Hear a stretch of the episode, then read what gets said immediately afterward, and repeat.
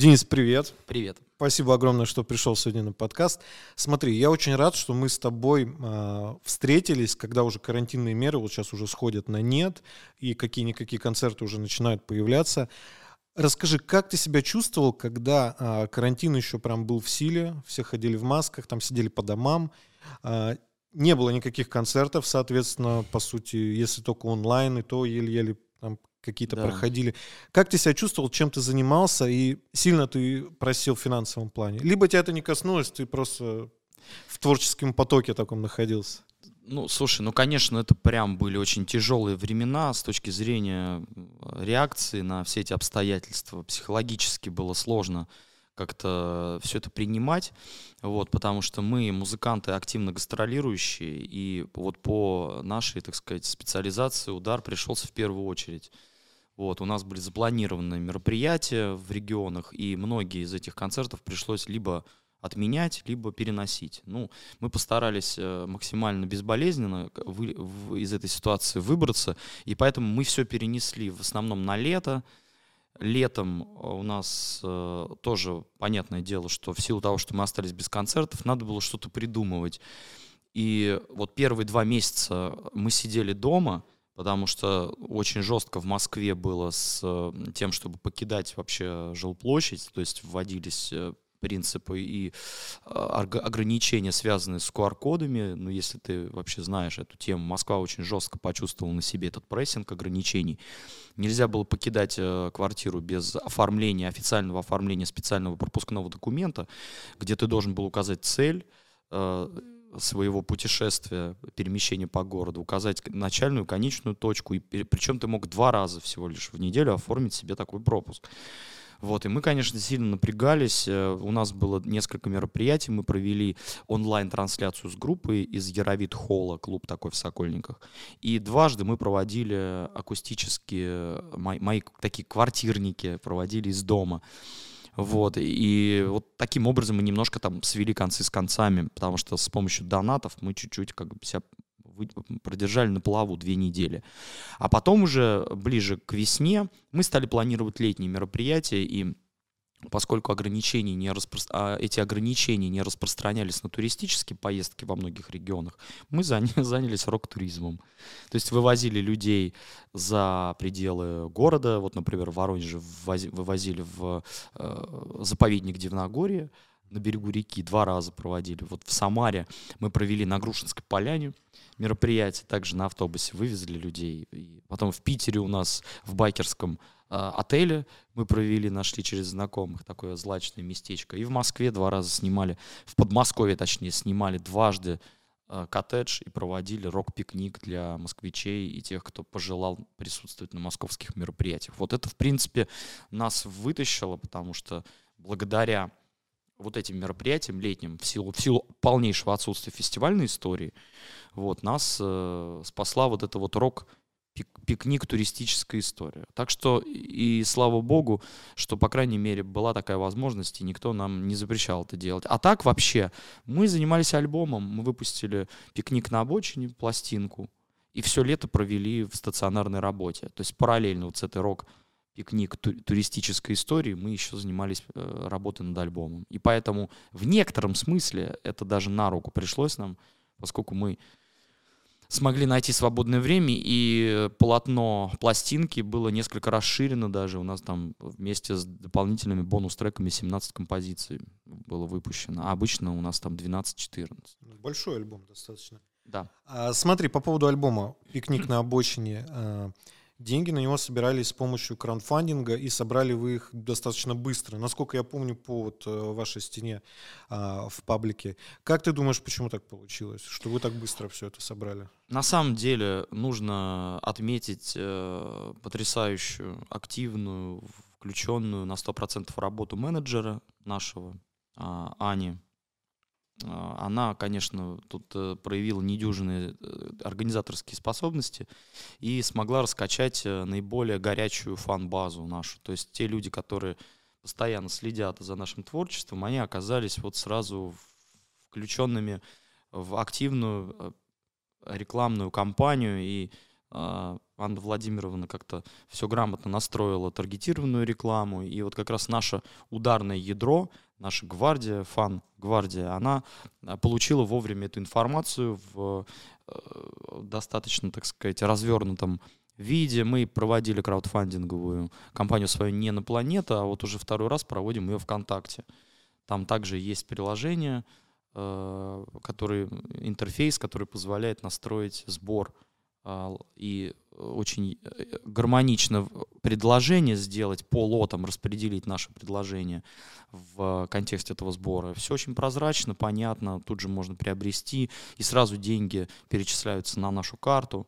То есть мы обошли здесь без посредников, как это было на планете. Кстати, вот э, второй успешный краудфандинговый сбор, благодаря на активности нашего менеджера, директора турагента, скажем так, и благодаря э, вот этой удобной системе сбора ВКонтакте, и плюс у нас э, рядом с нами, вокруг нас всегда есть наиболее активная фан общественность, которая в первую очередь покупает эти лоты, и сразу у нас прям клип можно было запустить в производство.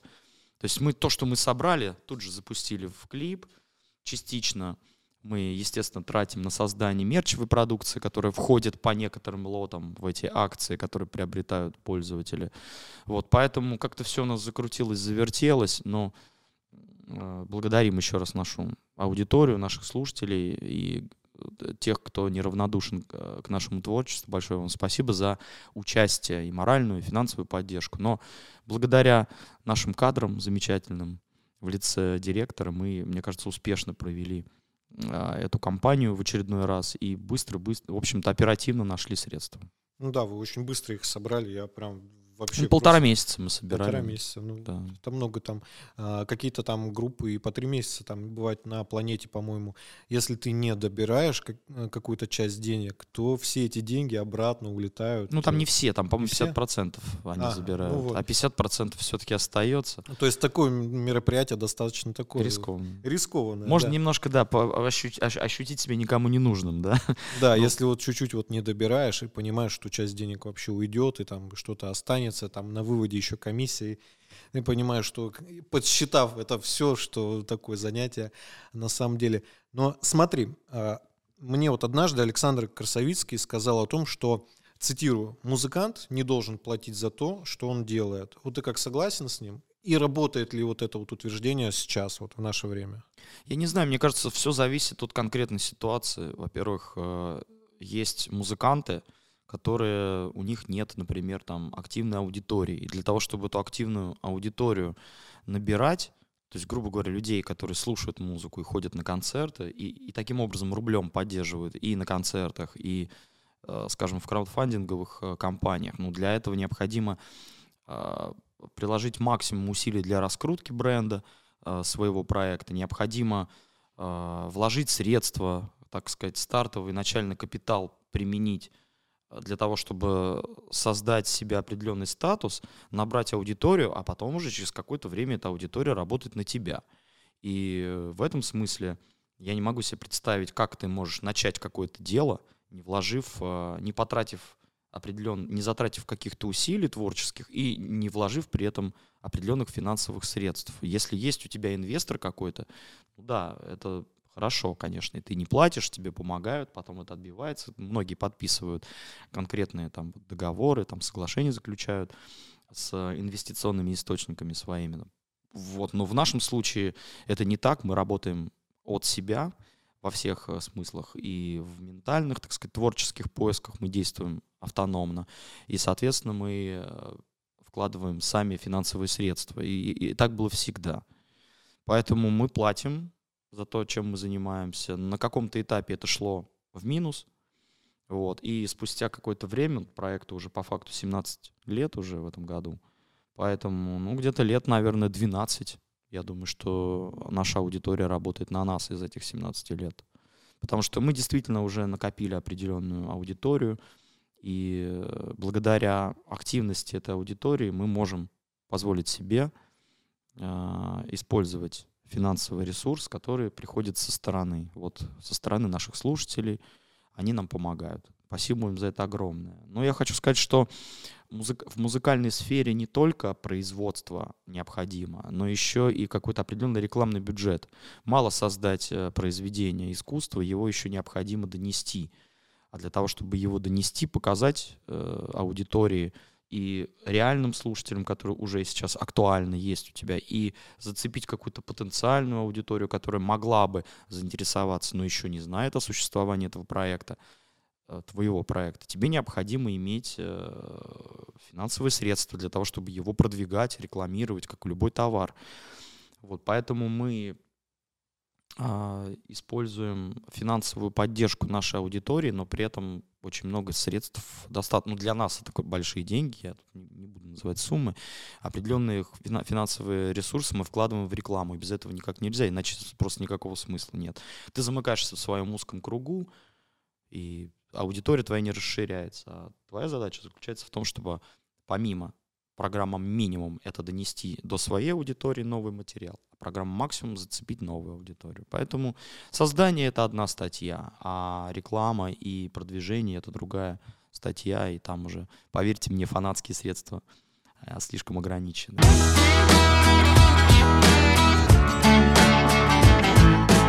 Смотри, ты не думал над тем, ты и вообще вот коллектив а, твой, над тем, чтобы пойти на какой-то лейбл, и чтобы всем вот этими вещами, а, как и помощью в производстве песен, записи и рекламы занимались уже прям ну, целый там отдел? Ну, мы сотрудничаем с лейблом, он выполняет определенные обязательства со своей стороны, он а, юридически защищает нас, он а, помогает в рекламе постольку, поскольку а, он помогает в размещении наших песен и клипов на всевозможных официальных витринах, то есть участвует как посредник в продажах. Вот. Но его действия, его участия недостаточно. И сейчас ни один из лейблов в полном смысле слова раскруткой проектов не занимается. То есть раскруткой проектов занимается продюсер, есть, например, музыкальный продюсер, который создает, саунд-продюсер, который создает лицо, музыкальное лицо, треки. Вот есть видео продакшн, когда там видеомейкер, режиссер, там, оператор, команда, например, какая-то занимается. А есть, а есть продюсер инвестиционный, который э, нас, находит источники финансирования, может быть, он сам является источником, и он вкладывает средства в рекламу, оплачивает ротация на радио, проплачивает э, присутствие на всевозможных интернет-площадках, в социальных сетях, в каждой там социальной структуре, э, интернет-структуре есть э, функция, такая опция рекламы, да, то есть мы и в Инстаграме, и в Фейсбуке, и ВКонтакте, и на Ютубе, везде есть возможность платной рекламы. И если есть такой инвестор, этим инвестором может сама группа выступать или один из участников группы, то, соответственно, проплачивается э, развитие проекта, реклама, и потом уже растет популярность, соответственно, и продажи, и доходы с концертов. То есть по факту сейчас практикуется самопродюсирование в основном. Или находится какой-то внешний инвестор, э, который вкладывает средства, а лейбл, он выполняет уже ограниченные функции. Раньше действительно так было. Были круп, крупные такие корпорации музыкальные, которые брали на себя полностью создание продукта, потом его раскрутку, финансовое вливание, рекламу, и потом а, осуществление гастрольного тура, который все это как бы подтверждает, да, то есть получилось, э, про, зашел проект народу, не зашел, вот смотришь, там поехала группа собрала или там не собрала. Вот сейчас, конечно, уже это все немножко по-другому. Ну, в нашем случае это всегда самопродюсирование. На, каких, на каком на первом этапе mm-hmm. вот папа мой помогал чуть-чуть в Воронеже, когда мы занимались, только-только начинали. Папа выделял деньги на афиши, которые мы сами же и клеили в Воронеже, и на аренду клуба, в котором мы проводили сначала фестиваль, а потом уже и сольный концерт. Это в начале, да, еще? Ну, конечно, пути, да? там нас, нам было три года, это еще воронежский состав. Вот, мы гоняли по городу, клеили афиши. Ну, кстати, вот по поводу Воронежа, я ну, слежу за пабликом ВКонтакте, вот Оберег, и постоянно вижу, что в Воронеже практически всегда 99,9% случаев солдаты происходят. Ну, у нас, в принципе, средние залы. Мы, в принципе, группа не особо собирающая, скажем так. Ну, мы считаем себя группы средней руки в этом смысле. То есть, ну, такой вот андеграунд, но который позволяет себе окупать э, творческие задачи с помощью сборов. Э, как бы мы звезд с неба не хватаем, но при этом стараемся при этом расширять аудиторию и стараемся делать успешными наши концерты. Когда-то получается, когда-то не получается. В Воронеже это получается в э, большей степени все-таки у нас благоприятные да, условия для работы, потому что это родина проекта, и люди нескольких поколений уже вовлечены в нашу творческую биографию. Плюс я работал преподавателем еще, а знаете, это все-таки социальная профессия, она имеет выход на широкую молодежную аудиторию. Ну, сейчас уже, конечно, наша молодежная аудитория, она уже постарела. Студенты выросли, переженились и, наверное, в меньшей степени развлекаются и ходят на концерты. Но все равно какой-то вот шлейф такой остался информационный. Кстати, по поводу вот а, информационного шлейфа, ты говорил про рекламу сейчас, и мне вспомнилось а, то, что я а, сидел как-то ВКонтакте, и мне прилетает реклама о том, что слушаешь оберег, типа, послушай вот, типа, там, нашу группу я такой вообще не понимаю, как это мне пришло, я смотрю, рекламная запись. То есть меня кто-то старгетировал из вашего паблика и мне показал рекламу, что типа я люблю оберег, ну типа вот на тогда послушай. И я заскринил, Аня сразу отправила. Говорит, ты далеко не первый, кто это отправляет. Да, ну это, так сказать, э, ну у нас была дискуссия по этому поводу с менеджером, вот с, а, с Анной. Она полагает, что это такой, как бы плохая карма так, такую рекламу устраивать. Ну, считает у нее такая позиция. Мне кажется, что это нормальный такой капиталистический подход к делу, и в этом ничего криминального нет.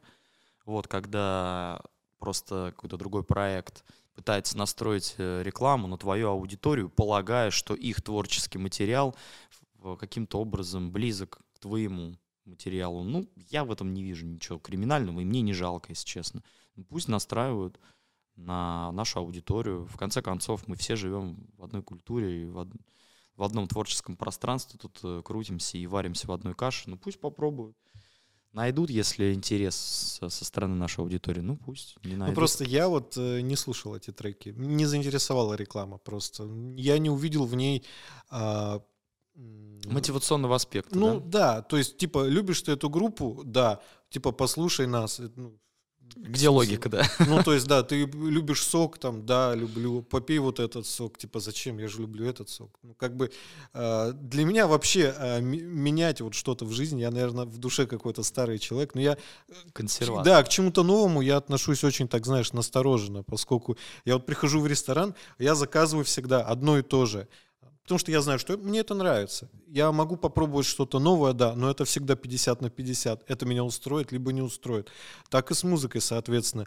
Слушать э, что-то новое вообще тоже на iTunes, заходить куда-то, слушать подборки, э, ну, такое прям, потому что я зачастую знаю, что я могу услышать, и меня это, ну, вряд ли порадует. Вот, я могу включить там какой-нибудь би-2, там, я не знаю, еще что-нибудь там, послушать а, каких-нибудь панков, там, План Ломоносова, там, Порт 812. Ну, то есть группы, которые я уже проверил, пощупал, такой, все окей, все круто. И, а, кстати, по поводу вот а, музыки, которая нас окружает, ты говоришь в одном из своих интервью, ты сказал, что сейчас слушатели, зрители музыку любят глазами, вот ты сказал такую фразу очень интересную. Я с ней, кстати, очень согласен. Но как ты думаешь, почему? Это времена такие, где эпатажем, каким-то фриковатостью можно взять аудиторию, но не продуктом. Как ты ну, думаешь? Здесь вот в твоем вопросе, мне кажется, есть два подпункта таких. Первый момент — это э, некая визуализация современной культуры, то есть тенденция э, слушать музыку в э, каком-то воспринимаем музыку еще с дополнительным видеорядом каким-то. И второй момент, это, этот видеоряд должен быть провокационным. Вот это действительно очень популярно, э, на мой взгляд, сейчас. То есть вот это фриковое и вирусное видео, оно выходит на первый план. Ну, такое сумасшествие какое-то, дебилковатость какая-то, знаешь, она прям в тренде. Вот. Причем даже есть определенные, а, скажем так, уже критерии качества дебилковатости. Это э, там, смотришь, например, какой-нибудь клип я не буду тоже называть имен, но такой думаешь, блин, вот это вот э, очень дебильно, но сделано, но качественно сделано, а вот это очень дебильно и сделано дебильно. Поэтому Здесь тоже есть какие-то свои градации. Ну и как бы в а, создании вирусного вот этого дебилоидного видео есть тоже момент, аспект, как-то не парадоксально звучит, аспект профессионализма и уровень, уровень качества какого-то. Вот, э, поэтому это очень популярно. Но если брать вот вопрос в первом подпункте твой, что э, любят, слушают музыку глазами, ну, я это сказал, наверное, в контексте того, что очень много и высокая популярность а, площадки YouTube, например, да, вот на YouTube, конечно, это одна из самых влиятельных а, площадок, где люди просто живут, они там большую часть времени проводят, э, и они слушают музыку, и, и одновременно они хотят еще иметь возможность как-то наблюдать видеоряд. И мы, на самом деле, я вот не визуалист по своей натуре, и мне, напротив, мне, я как бы, я слушаю музыку принципиально ушами, и мне картинка и видеоряд, какой-то дополнительный образный стимул для восприятия музыки не требуется. Но мы пользовались, и, так сказать, руководствовались, э, когда снимали клип на песню «Сердце», руководствовались именно вот этим э, аспектом, и мы вынуждены, поскольку мы в сфере шоу-бизнеса работаем, мы вынуждены признать тот факт, что людям интересен клип, что они ждут клип. И у нас вот, опять же, менеджер и наш директор группы Аня, она была то есть она выступила неким инициатором создания клипа, поскольку она мониторит все вот эти вещи, она обращает внимание на потребности аудитории, и она просто настояла. У нас также была дискуссия, я не видела какой-то особой необходимости в том, чтобы снимать клип. Вот, а она проявила настойчивость, и мы сняли клип, потому что, вот, э, как выясняется, существует объективная потребность для того, чтобы поддерживать свой статус, статус музыкальной команды, и поддерживать этот статус, э, снимая видеоклипы на ведущие композиции обязательно. У нас на самом деле мы как-то отчет, отчет ведем в этом направлении. У нас э, все наиболее популярные песни, они сопровождаются клипами. Например, там наша визитная карточка, песня очень старая композиция, которая называется «Ты». Она с 2008 года, и вот мы первый клип снимали на нее, потом клип «Художник», э, «Колодец», э, песни «Фонари», потом «Кольца», и вот у нас э, как раз «Лучший из миров» — это песня, без которой не обходится ни один концерт практически, как электрический, так и акустика. И вот сняли на сердце, потому что, как показала аналитика, такой срезовый анализ интереса аудитории, а, эта песня является наиболее популярной из вот этого альбома. А теперь у нас вышел новый альбом «Сердце», я имею в виду. А теперь у нас вышел еще один альбом, и мы так прикидываем, что вероятнее всего мы будем снимать а, клип на какую-то из э, композиций этого альбома. Мы даже уже, в принципе, знаем, что это будет за песня. Это песня «Маленький принц». Мы хотим снять клип. Ну, тут другое дело, что время идет, и появляется новый материал. И уже появляются какие-то, иногда возникают предложения со стороны некоторых участников сделать вот на сингл клип, потому что появилась альтернатива. Мы готовим новый сингл к апрелю. Вот, э, и вот барабанщик уже высказал мысль, что, может быть, на эту песню снять. Ну, мы пока думаем. Просто я все веду к тому, что какую бы песню мы ни выбрали, но нам так или иначе придется снимать клип, хотя бы на одну песню из двух альбомов обязательно. То есть без видео режима нам, конечно, не обойтись, потому что действительно интерес к видеоконтенту возрастает. И это очевидно, объективно, и мы не имеем права игнорировать эту тенденцию.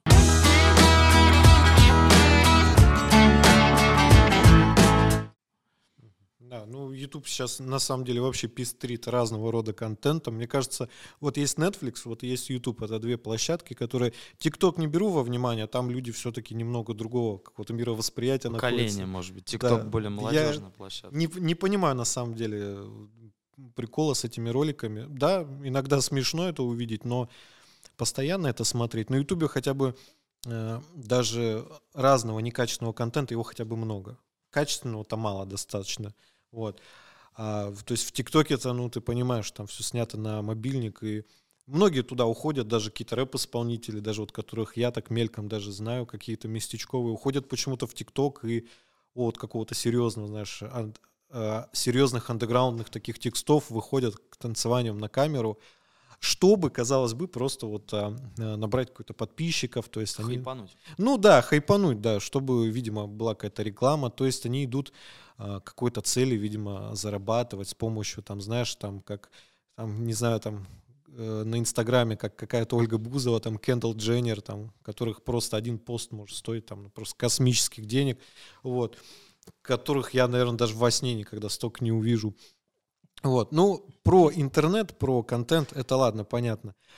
А, я, когда бы я не заходил вот э, в, в паблик, в паблик твоей группы, я постоянно вижу просто огромнейший концертный вот список городов. Ты постоянно находишься в каком-то туре. А электричество, акустик, он постоянно какой-то есть. Ну, практически там один-два месяца там я не беру там на какой-то отдых, это понятно ты постоянно... У нас по факту не бывает месяца отдыха. Ну да, я вот так к примеру. И ты постоянно находишься в туре, постоянно в большом, у тебя очень много городов, неважно, акустика это или а, полностью бенд.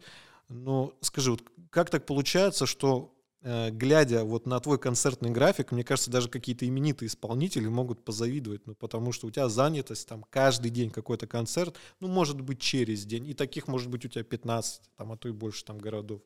Скажи, как так получается? Как так вот э, вы Ну, мы просто сами для себя эту нагрузку определяем и занимаемся организацией. Вот, опять же, директор нашего проекта Анна Васильева, она э, достаточно активный агент, я бы сказал, сверхактивный. У нас такой активности до нее не было. Я сам занимался концертами, потом у нас был э, директор группы, директором группы официально был Игорь Чернышов, он же уже очень давно является директором группы 7Б.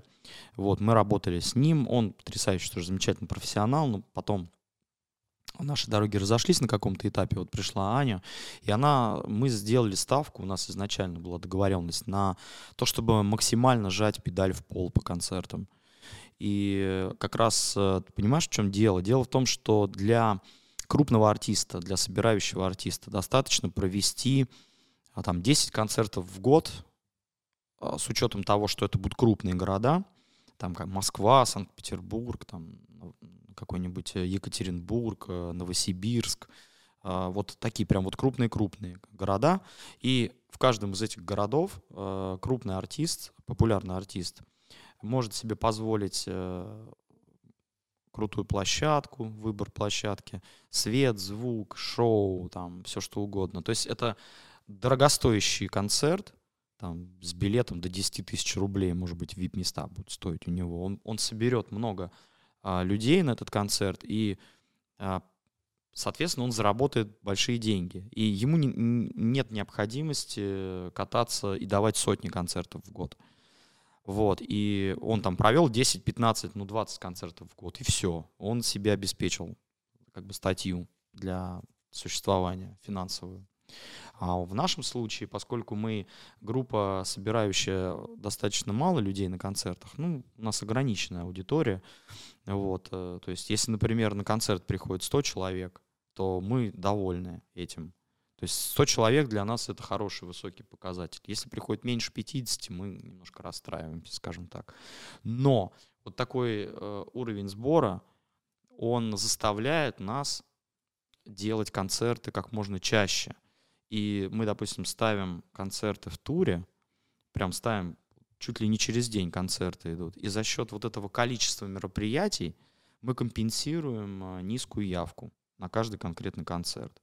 Потому что оптом получается, как, как говорится, больше денег. Мы сразу захватываем много регионов, вот, выстраиваем продолжительные туры, выстраиваем такую логистику выгодную, что мы едем, едем, едем, едем через все города и возвращаемся домой. И практически мы перманентно проводим наше время в туре. Я в свое время очень...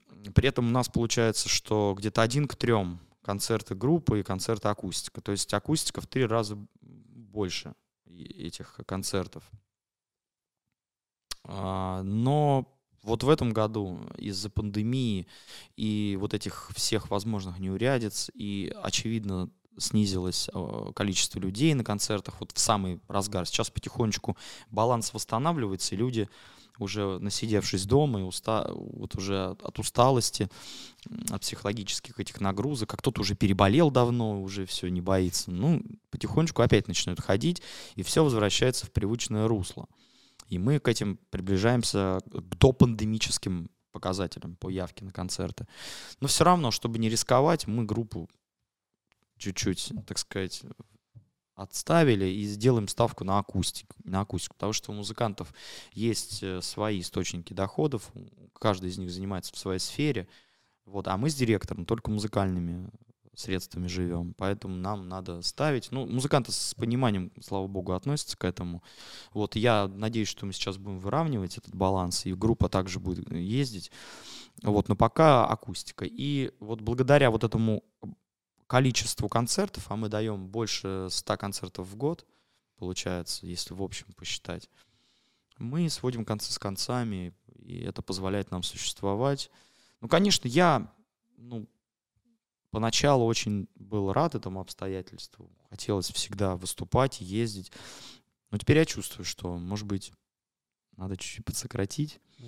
Вот. Но мы, в принципе, вот такие города, которые там один раз приехали, попробовали, там мало людей, второй раз приехали, попробовали, мало. Мы больше не ездим туда. Даже вот. с электричеством? И с электричеством, и с акустиком, и по-разному везде. Мы, в принципе, знаем географию сбора нашу. Мы знаем, где мы соберем гарантированно нормально, где мы соберем, может быть, соберем, может быть, не соберем. Знаем, где мы в любом случае мало соберем знаем, куда ехать точно не надо. То есть мы все проверили, у нас обладаем полным объемом информации в зависимости от региона. И мы были везде, вообще, кроме Дальнего Востока. Вот, и кроме Дальнего Востока на востоке, и кроме Калининграда на западе. А так мы посетили и юг, и север, и центральную часть, и Урал, и Сибирь, и даже Забайкалье, вот в Чите выступали в Улан-Удэ. Ну, то есть мы знаем всю географию. Вот это очень интересная жизнь, и круто, круто, что это есть, но, опять же, я говорю, что мы потихонечку уже отсеиваем те города, в которых сбор недостаточно э, рентабелен, недостаточно актуален. Хотя, в принципе, мы никогда ничего не выбрасываем окончательно, и ну, так у нас какие-то есть надежды на то, на то, что, может быть, через, там, через годик, может быть, взять кон- конкретно этот регион и немножко попытаться проработать его, попасть на какой-то фестиваль, там, туда вот постараться.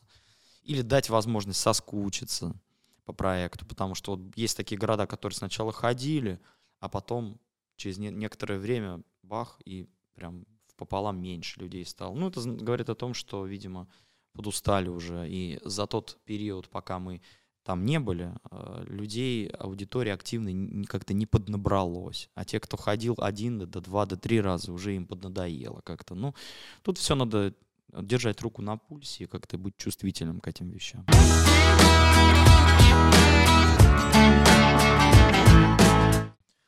Слушай, вот находясь э, в мне кажется, вообще в постоянном туре, как ты, как ты постоянно катаешься по городам с концертами. Э, вот скажи, ты не устаешь? Ты в поезде проводишь времени, мне кажется, вычленить, наверное, больше, чем на сцене.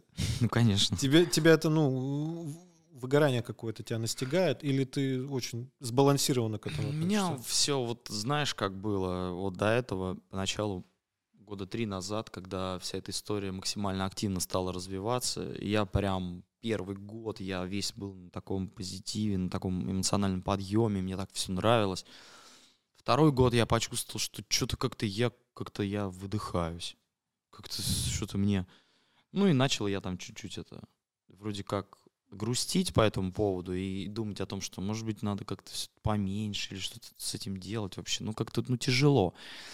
Вот, потом а потом нормально опять, знаешь, такие волны. Потом бах, пандемия такой. Я такой, а, нет, верните мои концерты. Я хочу, чтобы это все было так же, как было.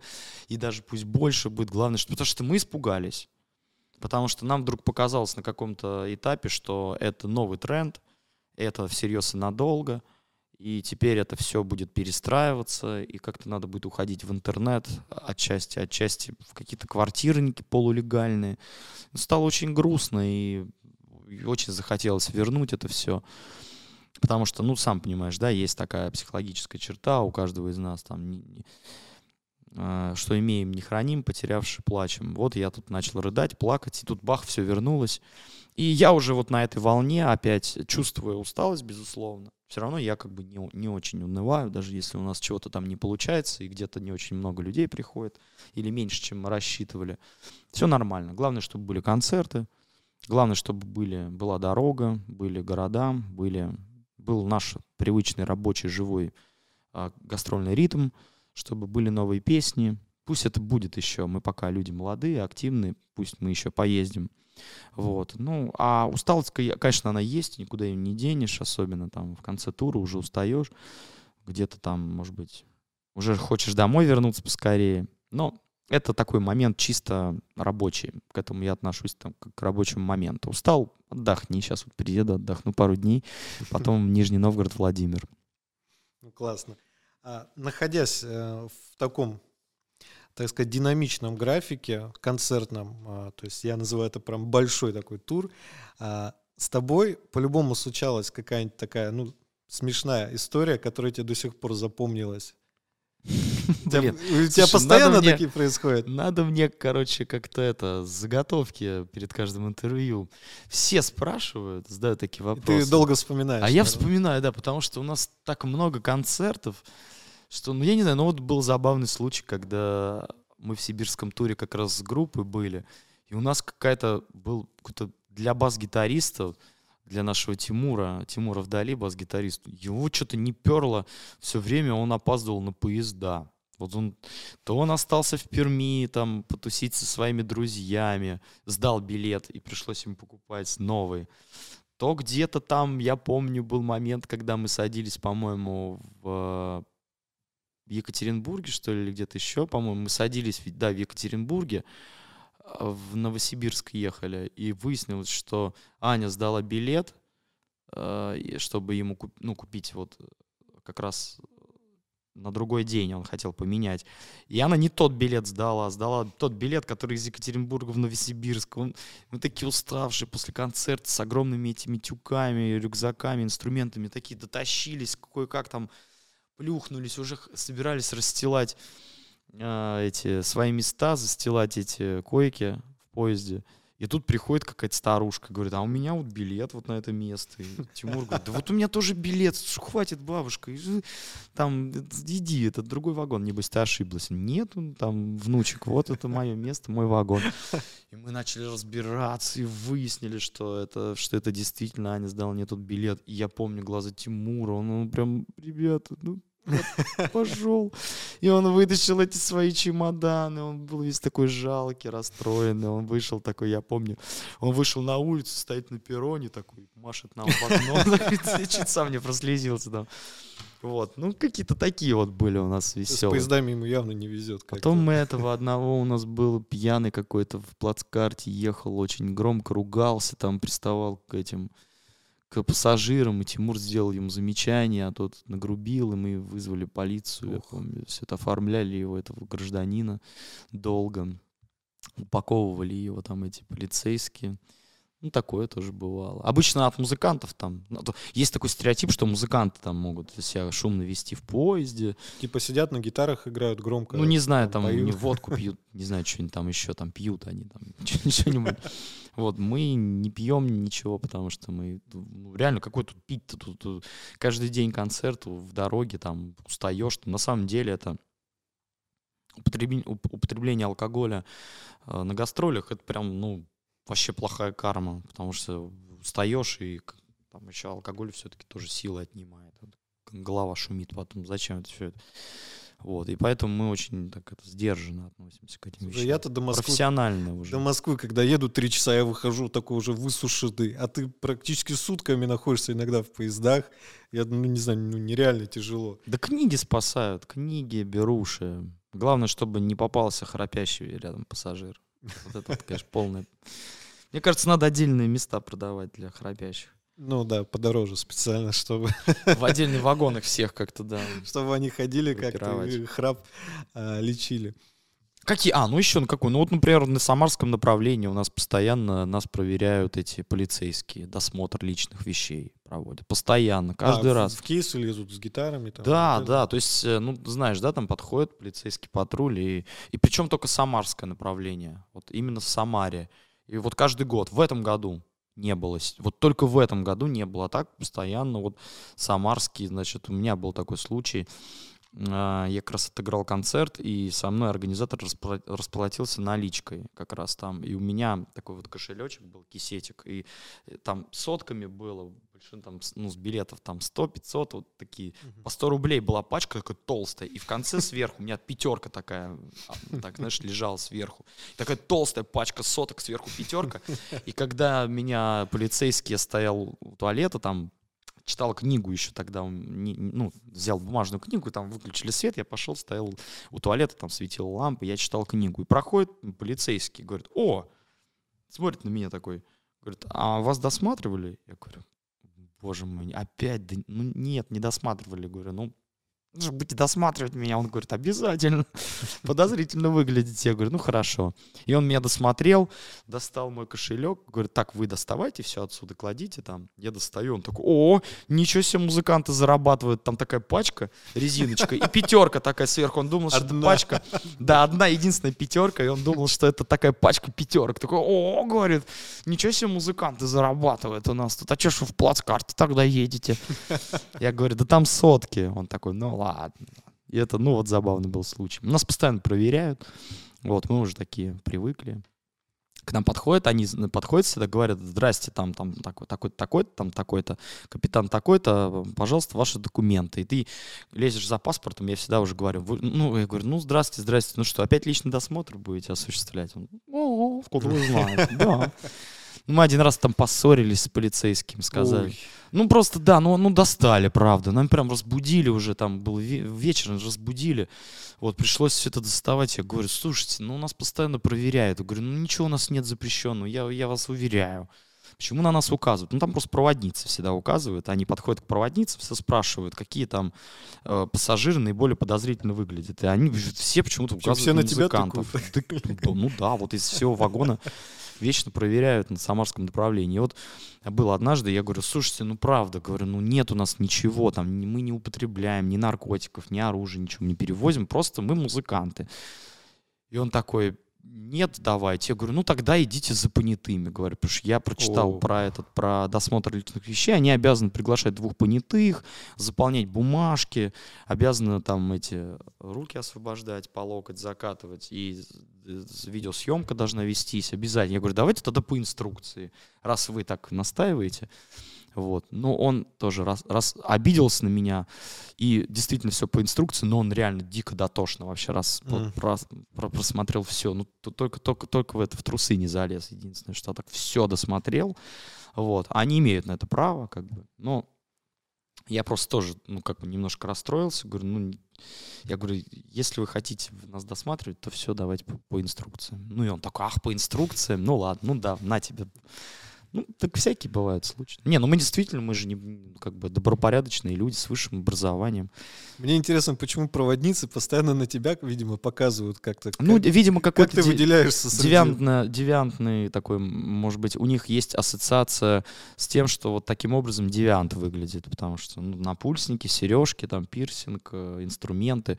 Мне кажется, есть стереотип такой в обществе, что музыканты употребляют как, Такие раз- там- раздолбая такие. Ну, да. раздолбаи, да, употребляют наркотики, может быть, не знаю. Наверное, скорее всего. Они, то, что- они же что ищут? На- наверное, наркотики А то, ищут. что там музыканты могут быть дипломированные там специалисты, Ну да, там, кандидатами философских кандидатами, наук, да. например. Это- И тут очень странно на самом деле. Я бы вот никогда бы, будь я проводником, на тебя бы я, наверное, никогда не показал. Ты потому что ты же тихий, спокойный. Да, у тебя кейс от гитары, ну, большой.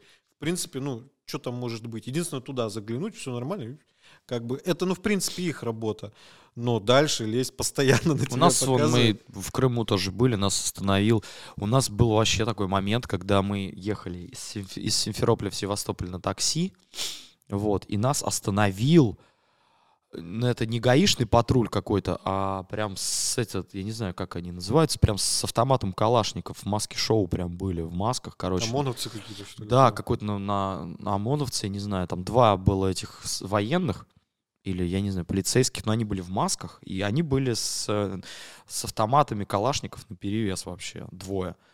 И один был полицейский, и они стояли, там фургон был, и вот я ходил в этот фургон, нас записывали все, и они полностью досмотрели, а еще таксист, он так, наверное, тоже перепугался, он же не знает, кого он там везет, да. А у него еще и прав нету. Вот он, мне кажется, подсел в тот момент. И а когда начали гитару досматривать, он говорит, о, музыкант это там моновец. Говорит, ну что-нибудь сыграй нам. Я там спел им песню, кусочек какой-то. Они нас досматривали, а я пел им, да.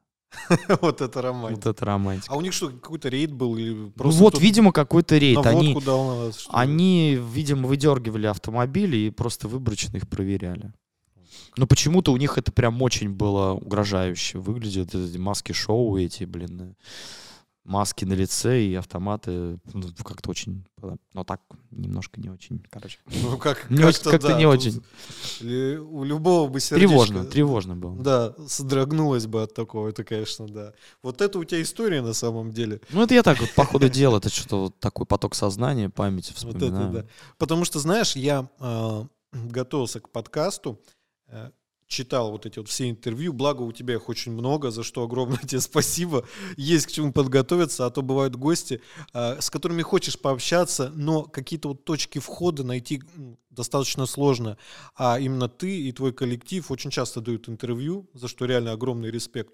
Можно готовиться. Единственное, что а, знаешь, меня смутило, потому что я аж до 2014 года докопал интервью, э, спрашивают одно и то же вот э, реально тебя как это сильно подбешивает, как нервирует, нет? Потому что я читаю одни и те же вопросы. Ну, одни и те же. К сожалению, да. Я вообще, я вообще, знаешь, должен признать, что э, с культуры вот такой, знаешь, как, как сказать, любительской журналистики, скажем так, у нас, мне кажется, все достаточно тускло. Я боюсь, что очень многие занимаются не своим делом, и, ну, понятно, что интернет а, дает такую возможность и ощущение людям почувствовать себя, ну, вроде как таким субъе- субъектом, который претендует на профессиональную деятельность вроде как. И сейчас это это очень модно, что я вот, ну, я без образования, я вот иду вот в эту сферу, там, беру интервью, готовлюсь, э, провожу, пишу какие-то статьи журналистские, ну, вот честно говоря, честно, я предпочитаю, если, например, кто-нибудь э, пишет для печатного издания что-то, или там для какого-то блога своего, я говорю, присылайте список вопросов, я сам вам на него отвечу. Это на это уйдет, конечно, много времени, но встречаться и проводить интервью лично, и потом иметь дело с э, необработанным синхроном, когда ты читаешь прямую речь, и там даже стилистических правок никаких не, не проведено, то волосы становятся дымом от э, непрофессионализма на голове. И хочется просто сказать, давайте вообще лучше не будем ничего выпускать, или пришлите мне на редакцию. Ну, к сожалению, это так. Поэтому я стараюсь, стараюсь э, все-таки избирательно относиться к тем интервью, которые даю, потому что все-таки важно, чтобы еще и человек был профессионалом, который это интервью проводит. Ну или хотя бы, чтобы у него за плечами был какой-то опыт. Если хоть образования нет, то пусть будет опыт. А опыт — это вещь такая, сам понимаешь, серьезная. Может быть, даже покруче образования. Ну да. Но, но часто приходится иметь дело с такими довольно клишированными, стандартными и э, бессодержательными вопросами. Я вот это, к сожалению, приходится констатировать. Просто я на самом деле уже на протяжении многих вот этих вот лет, э, которых ты даешь интервью, прослежу одни и те же вопросы, и я не понимаю, почему не могут так. Потому что они не вправо. готовятся, они просто вот. И, кстати, тоже непонятно, для галочки делается или мне кажется, что если ты хочешь взять интервью, ну, ты должен хотя бы как-то предварительную работу провести, подготовительную, посмотреть, когда чего было сказано, на какую тему интересно общаться, какие вопросы поддерживают интерес твоего собеседника, какие вопросы, наоборот, его в тоску вгоняют. Ну, например, вопрос, почему ваша группа называется «Оберег», ну, я уже весь язык сломал, если честно. У меня уже, я, я тебе до интервью еще говорил, что у меня уже есть такие стандартные заготовки, я прям по пункту такой у меня сразу зажигается такое табло перед глазами, такой пункт первый, пункт второй, пункт третий ответа. Такой по телесуфлеру невидимый. Да, такой да, да, но просто я уже настолько Потому что я, насколько помню, топ-3 вопросов, а, как доехали, почему оберег, как публика в этом городе, в любом. То есть три вопроса, которые у тебя постоянно спрашивают ну, в самом начале, в разных совершенно последовательностях. Вот. И я читаю, в принципе, это, ну, ответы одни и те же. И я читаю в основном в тексте, потому что э, видео я уже какие-то уже смотрел, когда они выходили. Вот. И тут в тексте, конечно, не уловить твой эмоциональный вот этот окрас, когда тебя спрашивают, почему оберег. А, и у тебя сразу, да, реально идет монолог такой минут на 15, на 20 уже, чтобы ты своего собеседника просто вот так проткнул немного интеллектом. Потому что, ну, не каждый вообще поймет, почему, как, чего. Почему-то просто люди хотят спросить. Им ответ, мне кажется, вообще не важен. Как-то, вот ну, я приду, спрошу вот у звезды, а что там скажут, вот будет контент, я стану звездой. Там, ну, нет, как бы. Нет, надо, конечно, стараться интересно проводить, потому что, ну, всегда чувствуется, когда это с душой делается, а когда это делается для какой-то непонятной галочки, это вот для меня это загадка вообще. Если ты любишь свое дело, ну, ты не можешь просто как-то спустя рукава его осуществить. Ну, я вот, кстати, тоже, может быть, в некотором роде моя избирательность и предвзятость даже в некотором смысле, она определяется еще тем, что в своей биографии мне довелось поработать корреспондентом в информационном агентстве. Я был и полевым кором, и сидел на рерайте в новостном агентстве. Это Артас тогда это называлось, и Артас, сейчас это ТАСС. Вот, ребрендинг они провели. Я работал в видеоотделе, мы э, монтировали такие небольшие сюжеты, репортажи вот, э, для сайта информационного агентства. Мы сидели вот с, мо- с моим басистом, даже год совместно проработали. Он как раз на видео собирал, инженером был, видеоинженер. А я сидел корреспондентом, писал тексты, взаимодействовал с редакцией. То есть ты куда-то ездил, Тимур это монтировал, да, потом? У нас был, были разные. Мы, я, да, работал иногда на выезде, но чаще всего я из э, офиса все это делал, потому что у нас были подписаны всякие там договора на использование видеоматериала различных там этих стоков. И мы пользовались там и нам МВД, и МЧС присылали все, например, там пожар Москва-Сити. Мы там бах, Прям сразу оперативную, э, значит, получали информацию из первых рук, и потом видео, и все это монтировали с позволения э, источника и выпускали официально. Ну и как тебе работа журналистом? Да неплохо, но ты знаешь, очень, очень много негатива в новостной ленте.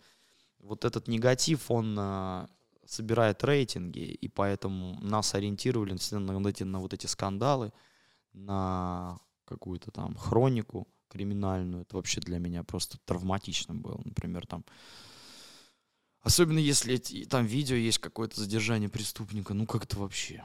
Или там кровь. Ну, как, кстати, кровь мы там за это, замазывали. Ну, ну и вообще, знаешь, такие всякие вот какие-то политические вещи, вот, э, ну, очень много негатива, очень много. Хотелось, я старался выбирать какие-то сюжеты по культуре, например, какой-нибудь какой-нибудь Канский фестиваль какой-нибудь, или, или интересное было из рубрики «Разное», я там делал интересный видеоматериал про двух крокодилов, которые жили в Таиланде. Они жили вода в семье, и один крокодил жил в таком загоне для животных и был дико злой. И он просто его кормили мясом. И его просто, я не знаю, зачем его держали, но его держали прямо в, в загоне. Он был дико агрессивный. А второй крокодил, его брат или сестра, я не знаю. Ну, это как бы они с одного помета, два животных. Вот, а другой крокодил был абсолютно домашним, плюшевым. Он лежал в саду, и хозяйка поливала его из шланга, ходила, он так лежал вот с открытой пастью. А, она, она прям ему, ему в пасть эту лила это воду. Вот, еще он, там кадры были круто, когда он лежал на коврике, прям как собака перед входом. И ты вот так вот прям проходишь через крокодила, заходишь домой. Вот представляете, как интересно. Оказывается, психология животная, она очень разная, и это совершенно непонятно, чем это объяснить один кровожадный убийца, монстр такой, а другой, ну, как соответственно, соответственно своей природе. Э, Спокойный ящерица, такой, ящерица огромная. Да, другой спокойный темп темперамент, флегматичный у него. Поразительно просто. Вот чем это объяснить? Как это?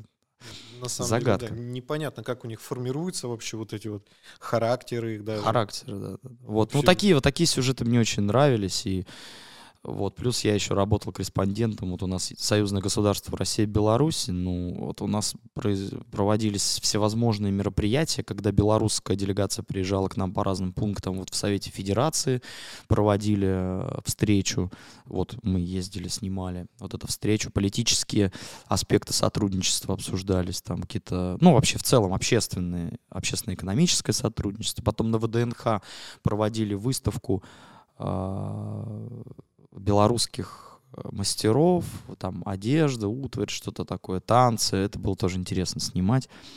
Вот, э, ездили мы на ВДНХ в павильон. Выставка белорусская была, вот это народная, народного творчества. И еще вот э, приезжали в детский онкологический центр, там была медицинская конференция. Очень интересно было послушать, как врачи обсуждали какие-то вот вопросы медицины, современные методы лечения онкологии детской. И вообще мы ходили, снимали вот эти, как там дети, а, вот лечатся, там детские комнаты, ну отличный центр вообще, замечательный. Ну в Москве в этом смысле все очень круто. А, вот, и это было интересно. Я как журналист получил удовольствие. То есть вот когда какие-то конструктивные вещи э, тебе приходится освещать или э, описывать, например, в репортаже или снимать, а тогда это интересно и положительно, и как-то осадок остается оптимистичный в душе. А когда это всякая хроника там криминальная, приходишь с такой головой, или политика, или там что-то такое, я не очень любил. Я представляю, да, как себя такой журналист в конце дня чувствует, когда он там смонтировал, там, сделал там три выпуска, например, там, там по 10-20 там, или там больше минут, и потом он домой приходит, у него голова вот так вот просто кругом. Но ты все-таки э, сделал выбор в пользу музыки. То есть из журналистики ты ушел в пользу как раз вот именно коллектива. Я просто, мне на самом деле надо было перебиться какое-то время в Москве, потому что я хотел по своей специальности как-то устроиться, может быть, там лекции читать в университете. Ну, как, ну, так у меня не получилось сразу найти место, и, и поэтому я воспользовался предложением моего знакомого музыканта, кстати, тоже, э, Viper Inc. группа у него такая тяжелая была, с экстремальным вокалом, он сам вокалист, Влад Есинский, он э, сказал, что вот у них в отделе требуется сотрудник, корреспондент. Я говорю, ну у меня нет образования. Он говорит, ну ты приди на пробы, мы пообщаемся, там начальнику тебя покажем. Ты все-таки в гуманитарной сфере развивался и работал. Мне кажется, ты справишься. И действительно я пришел попробоваться, мне объяснили основные аспекты работы этой. Я попробовал, погрузился, прошел испытательный срок, и меня устроили, уже оформили официально туда работать. А так я там три месяца испытательный срок я поработал, потом устроился официально. Поэтому мне надо было просто как-то ну, найти источник существования. На тот момент музыка это было очень сложно сделать, зарабатывать. А потом потихонечку, потихонечку я стал давать концерт, я работал в ТАСе, пяти, ну, пятидневная неделя, и на выходные выезжал в ближайшие города, вот Рязань, там, Белгород, Курск, Воронеж, Липецк. Туда я выезжал с концертами. Тула, Тверь. Ну, так потихонечку стал географию осваивать. Ну и со временем э, эта география расширялась, людей стало побольше как-то ходить, и я уж потом уже ушел из ТАССа, потому что почувствовал, что ну надо, надо уже все, надо, не, нельзя сидеть, нельзя ездить только по выходным, Потому что если ты хочешь плотные гастрольные устраивать предприятия, то необходимо иметь свободное время в будни. И все. Я стал заниматься только музыкой.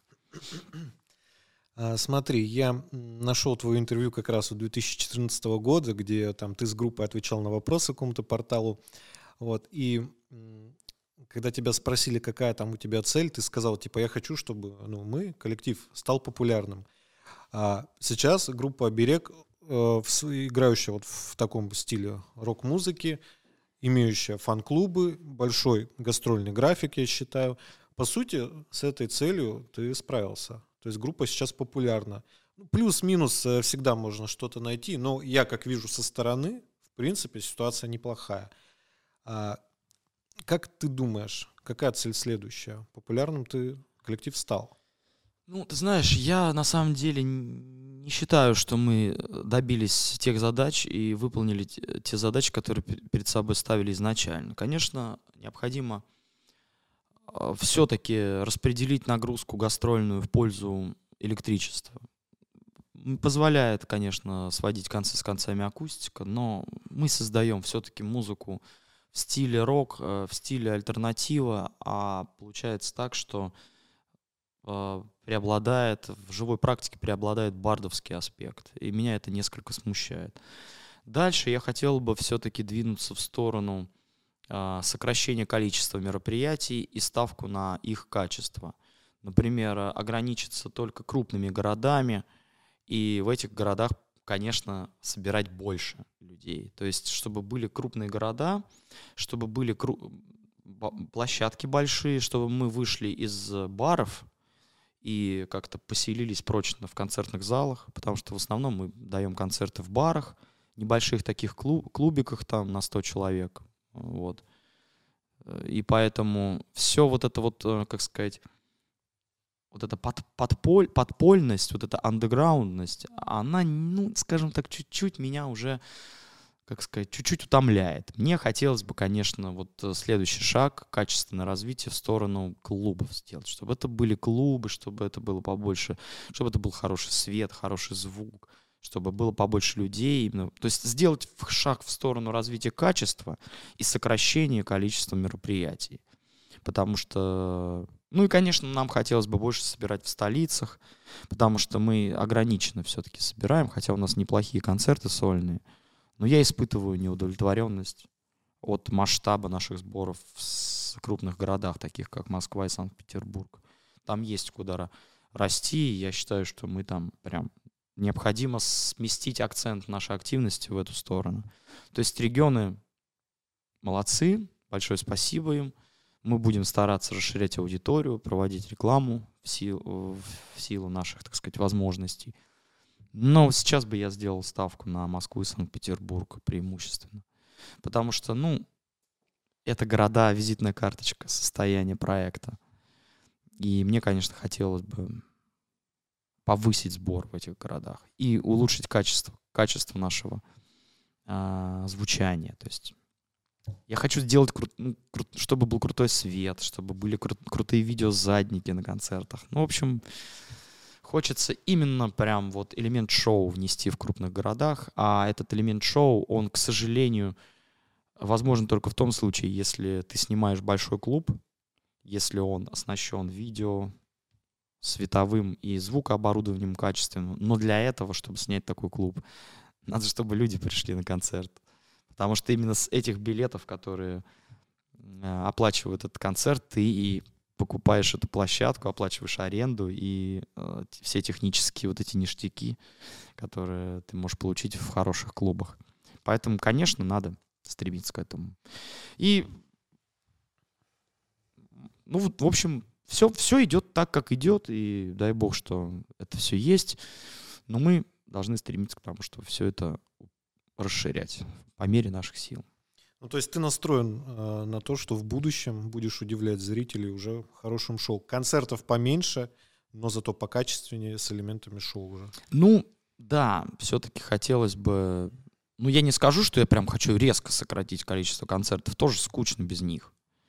Вот, ну просто, может быть, какие-то совсем вот микроконцерты, которые там по 20, по 25 человек собирают, и мы видим это по предпродаже. Ну, может быть, их как-то немножко подсократить, такие концерты. А так, так все, все идет так, как идет, надо просто двигаться дальше. И самое главное для художника это все-таки прежде всего, это в, э, наличие вдохновения и желание писать новые вещи. Потому что все остальное это уже вторично. Все остальное выстраивается вокруг твоего а, творческого огня. Если ты потерял этот огонь, если он угас, ну какие могут быть что-то, о чем тут еще говорить. Поэтому в первую очередь надо ориентировать себя на конструктив, на позитивные э, вещи в плане вот мировоззрения. Надо писать песни, надо гореть творческим огнем, надо вести постоянный творческий поиск, надо записывать новые песни, надо снимать клипы, надо репетировать программу. Вот это является сердцем творческого процесса. А вот уже организационная, коммерческая сторона и аспект популяризации, этот аспект популяризации. Это вторично, но не менее важно, потому что, опять же, это все, так сказать, две стороны одной медали. Да, ты создал новый э, материал, ты написал песни, ты записал, ты провел огромную работу, но ты не имеешь права все это класть на полку и не показывать это. То есть надо донести, надо достучаться до людей, надо как можно э, шире поставить поток э, рекламный, ну, опять же, в силу твоих возможностей. Надо постараться найти максимальное количество тех площадок, которые раз, э, позволят тебе разместить свой материал. Надо выйти на новую аудиторию. Надо постоянно проводить как э, интенсивную работу в сфере интеллекта, духа, э, какие-то искать новые поэтические, музыкальные, э, в целом творческие формы и содержания нащупывать, но при этом не забывать и о внешней стороне, о том, чтобы проводить вот этот экстенсив, находить новые площадки, находить новых партнеров информационных, э, оплачивать рекламу, искать финансовые средства для того, чтобы обеспечивать себе информационный поток, потому что никто за тебя этого делать не будет. Вот такова позиция. Да, рекламный аспект на самом деле очень важен. Сложно, сложно очень вообще с рекламой а, в наше время. Но окей, а, сейчас а, ты ездишь вот с акустикой, карантинные меры вроде как снимаются, но народ ну, все равно побаивается ходить. Побаивается. Да, побаиваться ходить. А, потом ты какое-то время отдохнешь, ты сказал, что готовишь сингл новый. А поедешь ли ты с, уже с полным бендом тур? Ну, у нас Планируешь есть, ли в этом году? У нас есть уже даты концертов электричества. Мы прям сразу начали с головы, как говорится. Поставили на апрель даты презентации сингла. Это в Москве? В Москве, в Питере и в Воронеже уже. О, как. Да, вот эти три основных города у нас уже объявлены, сейчас встречи появятся, и будет запускаться реклама в этих регионах, поэтому все, кто нас слушает э, в этих городах, обратите внимание, что Воронеж, Питер и Москва в апреле там пройдут презентации. Ну и мы так еще будем тоже смотреть, где можно поставить какие э, города на апрель. Ну, я думаю, что конец апреля и весь май это будет преимущественно группа работать. А акустика сейчас идет. Вот сейчас мы, у нас еще сегодня, ну, сегодня это у нас какое? 23 февраля, а это концерт э, в Ярославле. А потом у нас два дня отдыха завтра и послезавтра. И потом едем в Нижний Новгород, Владимир. И там уже небольшой отдых. И надо уже смотреть, что там у нас, какие свободные дни и даты для того, чтобы потихоньку готовить сингл. И будем уже работать в апреле ну, в марте у нас там затишье такое перед бурей, а апрель и май будет активно уже с группой. Все даты появятся чуть-чуть попозже, ближе к делу. Круто, круто. Акустика, видимо, ты проверяешь, как э, люди охотно, неохотно, что, или это просто... Нет, акустика я просто выживаю. А. Но по сути, да, потому что твои коллеги где-то еще работают. Да, э, да, да. Коллеги, друзья вот по группе. Вот. А ты именно в музыке. Не было э, мыслей ну, тоже пойти там заняться чем-то, ну, какую-то работу? Слушай, да я, так, я такой цельный человек в плане творческих своих ориентаций, мировоззренческих, что я стремился к освобождению от э, левой деятельности. То, что мешает музыке, это для меня смертельно. Поэтому я всегда стремился к тому, чтобы расчистить э, экзистенциальное пространство для вот этой монолитной творческой деятельности в сфере музыки. А, и добившись этого, я уже я сижу на тяжелых наркотиках творчества, на самом деле. Я не могу себе представить, как я буду работать в какой-то иной сфере. И для меня самое страшное это попасть в зависимость от навязанного мне графика, например. Там я 5-2. пошел, да, там график. Я не могу. Мне вот надо, чтобы мне Анна Владимировна график навязывала, чтобы она мне выкатывала список концертов и говорила, вот, готовься там, вот у нас такие-то мероприятия. Тогда я чувствую, что это твое, что это твоя работа, твоя судьба и график, который ты принимаешь с радостью. А, а не с болью. А все остальное, да, все остальное, да. Очень жаль прожить жизнь, э, э, занимаясь нелюбимым делом, зарабатывая деньги целый год, а потом ехать на две недели куда-нибудь на юга там или Просто все до копейки. И, и там, ну да, там типа, а, дорвался, вот она жизнь. Ну, честно говоря, ну, конечно, жаль этих людей, таких много. Вот, поэтому, ну, каждый сам хозяин своей судьбы, каждый должен как-то сам эту, этот вызов принимать и решать его. Я вот долго боролся, ну, все равно есть ощущение какое-то, знаешь, везде есть свои плюсы и минусы. Если ты, например, работаешь в, как, в какой-то сфере, которая не очень близка тебе, но есть какие-то гарантии социальные, и у тебя там адекватное руководство, ты можешь, ну, как бы втянуться и прекрасно себя чувствовать. И в этом будет плюс. Минус в том, что ты все-таки, ну, в некотором смысле человек подневольный. И тобой манипулируют, тобой руководят, тебя направляют. И это ну, человек объективирует и во многом психологически его напрягает. Ну, что ж там говорить. То есть он инструмент. Ну, функция, да. Функция коллектива, там, производства. А здесь ты, получается, что ты есть одновременная функция и цель. Вот ты и, и средство, и цель. И цель, и средство одновременно. И в этом здесь твоя судьба, твой смысл, твоя жизнь. Но в нашем случае это еще такой... Э, это плюс. А в чем минус?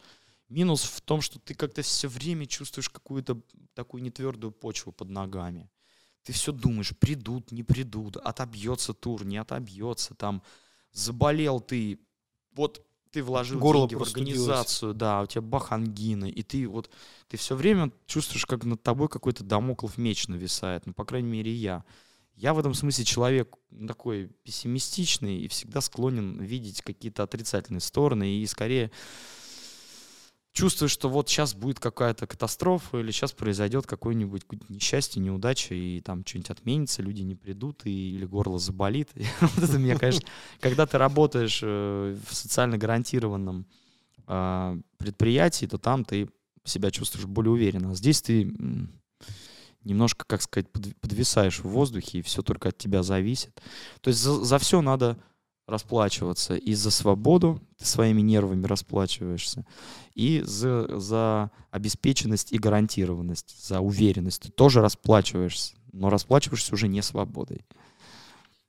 Поэтому, ну, такая вот. Поэтому, мне кажется, нужно многим людям, кто не своим делом занимается, мне кажется, таких очень много, а, научиться а, принимать или не принимать правила вот этой игры – гораздо легче пойти устроиться на работу, получать какие-то деньги, но с 9 до 6 будь добр, тебя не будет дома, ты не будешь заниматься своим делом, ты будешь где-то там в офисе сидеть. Ну, винтик, такой инструмент ты будешь.